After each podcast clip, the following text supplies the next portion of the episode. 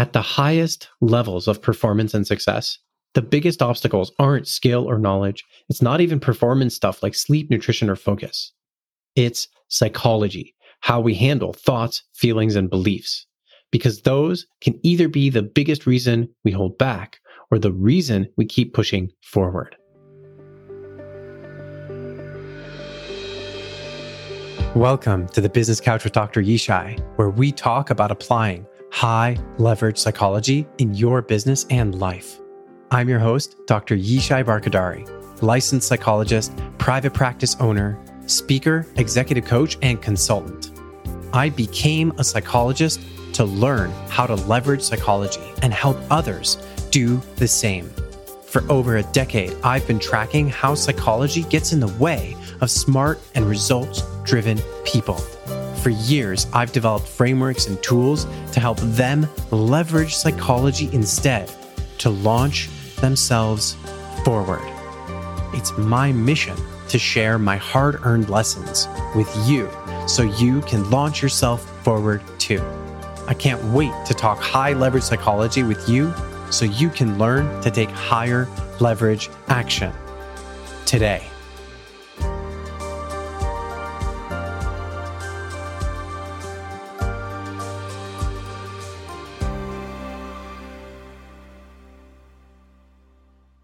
Let's talk high leverage psychology. But what does that mean? I talk a lot about psychological leverage, but it's not always easy to understand at first glance. So today, I'm digging deep and unpacking what it means and how to use it for peak performance and to move faster to your potential. At its core, any kind of leverage is about moving closer to peak success. It's about having a thought, making a decision, or taking an action and getting a bigger output. The more results you get with less energy you have to put in, the more leverage you have. It's like the difference between having to haul a couch up 14 flights of stairs all by yourself and being able to put it in an elevator to go all the way up.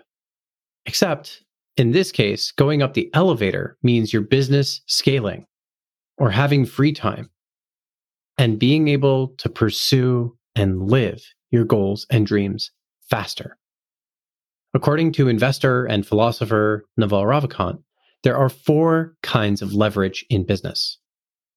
I believe psychological leverage is a fifth. But before we get to leveraging psychology, let's understand the other types of leverage and what they mean in business and personal mastery.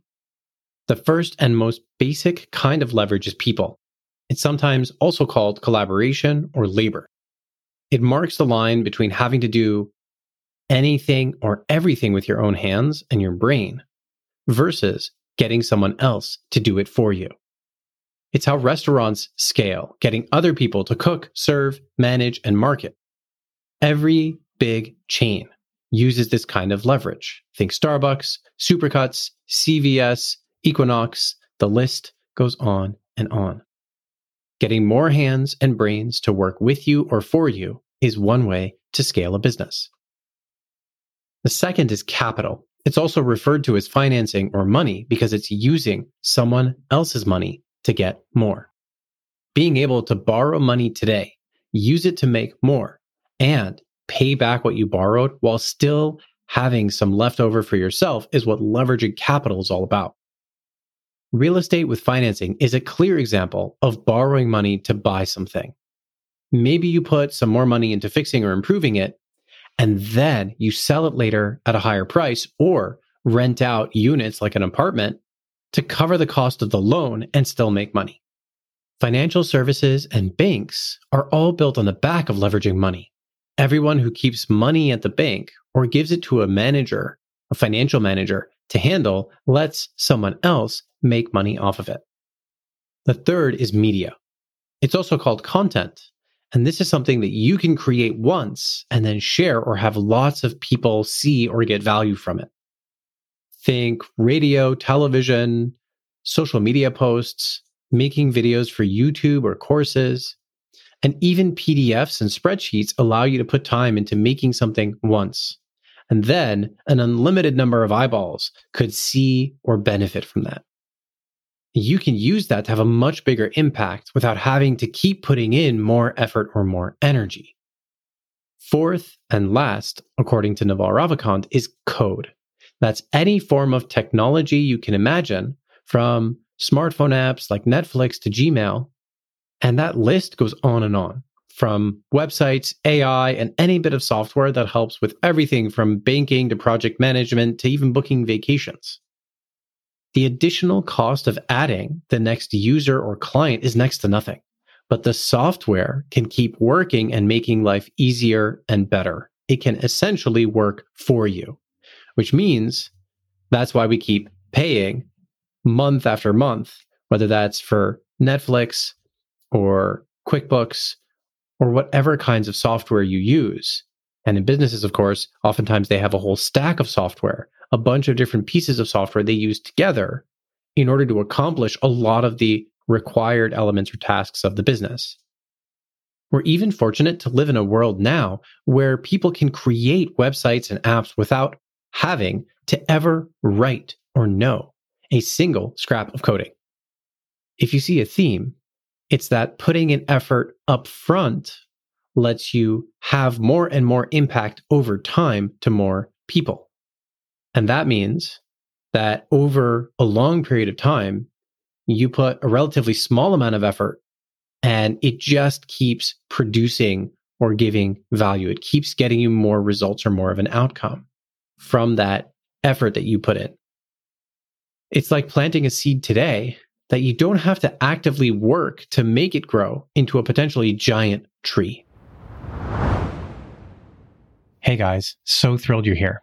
No ads, no fluff, just a heart to heart journey towards a better self. If you want to keep getting every episode as soon as it goes live, hit the subscribe button. It's two seconds and just one click to fuel your growth.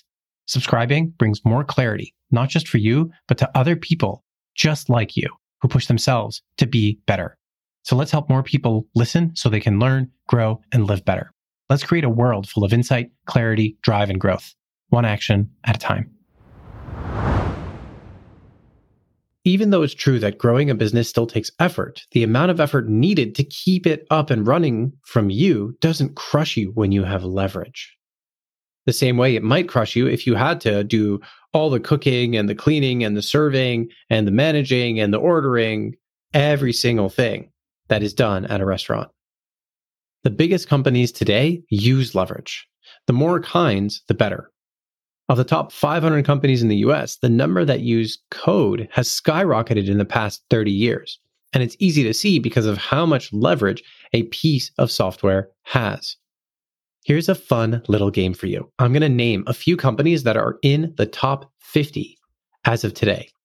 Ask yourself what kinds of leverage they use the most. So just the number one type of leverage they use. Do they use labor, money and finance, media and content, or software? Pause and take a guess. Let's begin. Number one, Amazon. If you guessed and your guess was labor, that's what I have. Number two, CVS. CVS being a chain of pharmacies also uses labor primarily more than anything else. Number three, Alphabet, also known as the parent company that owns Google. I'm sure that you probably were thinking of and guessing code because Google is known as a software company and that's what they use the most. Moving on, let's look at Microsoft. Yeah, just like Google, Microsoft uses code.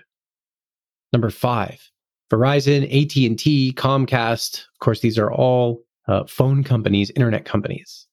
What do they use? They also use code. Number six, JP Morgan Chase, Citigroup, Bank of America, Wells Fargo. They are all in the finance industry. And of course, they all use financial leverage. They use money. Number seven, State Farm, or you could think of any other kind of insurance company they also use finance. Number eight, Meta, which is also known as the company that owns Facebook, Instagram, and WhatsApp. You guessed it, code. Number nine, Disney.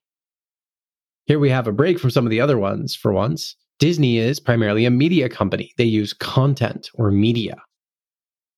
Number 10, Walmart, Costco, Home Depot, Target. Yeah, they all use labor. Now, I hope you enjoyed our little game. And I really want to point out big companies often use big leverage. And the more they use, the more output they get. You might notice that companies like Walmart, Amazon, Apple, and Alphabet, all in the top 10, use more than one kind of leverage. They use labor, code, and even media. And behind the scenes, they're using money too. So, how does psychological leverage fit in? Well, leveraging psychology follows the same idea less effort, more outputs. Only for most people, it starts in the reverse. People rarely think about psychology until they get stuck or hit a wall. Something about their thoughts, their reactions, or their actions get in the way. They're not getting the results, they're not feeling what they want to feel. Whether that's negative thinking, big stress or worry, or not being able to focus and follow through on the actions that help them accomplish their goals. When their relationships go off the rails or when they feel down, unhappy, or empty. But that's like someone who takes a job that pays peanuts and only thinks about it after they can't pay their bills. At its core, psychological leverage is just a fancy way of saying getting your mindset and emotions in check and out of the way of peak success.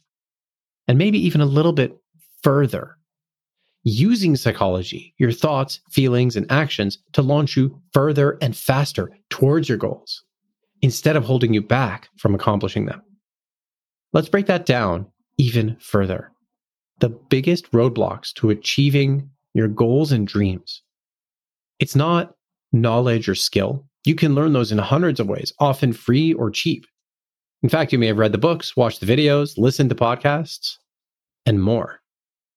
It's not the typical performance advice like sleep, nutrition, or exercise, even though those can absolutely throw anyone off. It's not even about focus or distraction.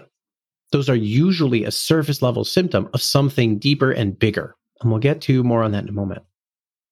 It's not external factors like the economy, market changes, or inflation.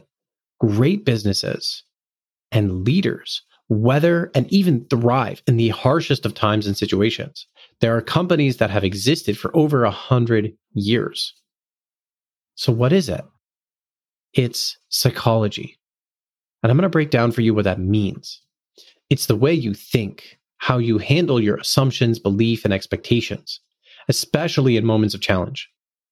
How fast, easily, and effectively you shift perspectives and upgrade your thinking, especially to solve your biggest challenges and problems.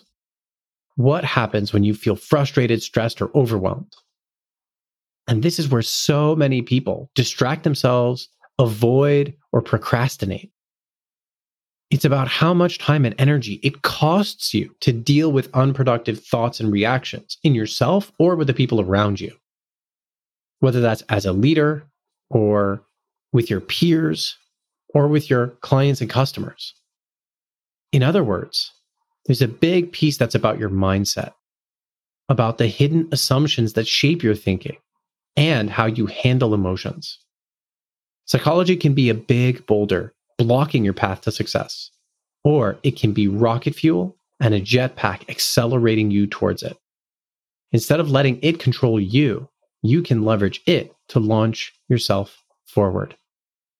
At the highest levels of performance and success, the biggest obstacles aren't skill or knowledge. It's not even performance stuff like sleep, nutrition, or focus. It's psychology, how we handle thoughts, feelings, and beliefs. Because those can either be the biggest reason we hold back or the reason we keep pushing forward. Here's the real deal world class, elite, peak performers in every aspect of life, whether that's sports, business, or anywhere else you can imagine. Just handle psychology better. Sharpening their mindset allows them to focus and excel in ways that less than 1% of people on the planet can. It takes them less time to move on and move forward, especially in the face of an obstacle, a challenge, or a setback. In fact, they often use their thoughts and reactions to aim and launch themselves towards their peak success goals. Psychology, how they think, how they handle their thoughts, how they solve problems, how they respond to the assumptions that they have. All of those are lined up with motivating and pushing them forward, building momentum to reach bigger and bigger and bigger goals and success. What it really means is that a lot of the time we face challenges or problems, there are two paths to take. One, let the hidden influence of psychology quietly hold you back. Or two, understand how to harness psychology to help drive you forward. It's like being in a sailboat. Sometimes the wind is right in your sails and pushing you forward at full speed. Other times, a headwind can threaten to push you back. Life is like that, and we don't always have control over the circumstances. But there are strategies and tactics you can use to be able to move in the direction you want, no matter which way the winds are blowing. In sailing, one of those is called tacking. The strategy is instead of going straight into the wind, which is practically impossible, you zigzag. But that's a lot better than going backwards. Whether or not we just let the winds take us where they do or push inevitably towards our goals all comes down to psychology. How we think, what we believe, how we react, and what we do with those thoughts. Your brain and mind are wired to help you figure out and find your way forward, no matter how the winds are blowing. But if you don't learn how to harness that, the winds of life will push you around. And in fact, you might experience your mind, your mindset, or your psychology as creating those headwinds that push you back or make it harder to move forward. So stick around if you want to learn how to push forward no matter what life throws at you. How to harness the winds, whichever way they're blowing. And on that note, I'll see you next week. The Business Couch with Dr. Yishai podcast is produced by Dr. Yishai and PodTech. Music by www.purple-planet.com. Dr. Yishai is a psychologist, but not your psychologist. The conversations and content of this podcast do not contain or create any psychology practice, diagnosis, or therapist patient relationship with the guest or listener. The information contained in this publication is for general informational purposes only and shall not be relied on or construed as coaching advice or therapy. So do your own research before using anything from this podcast. Thanks again for listening. I hope today's episode fulfilled my mission to help you leverage psychology better in your business and life.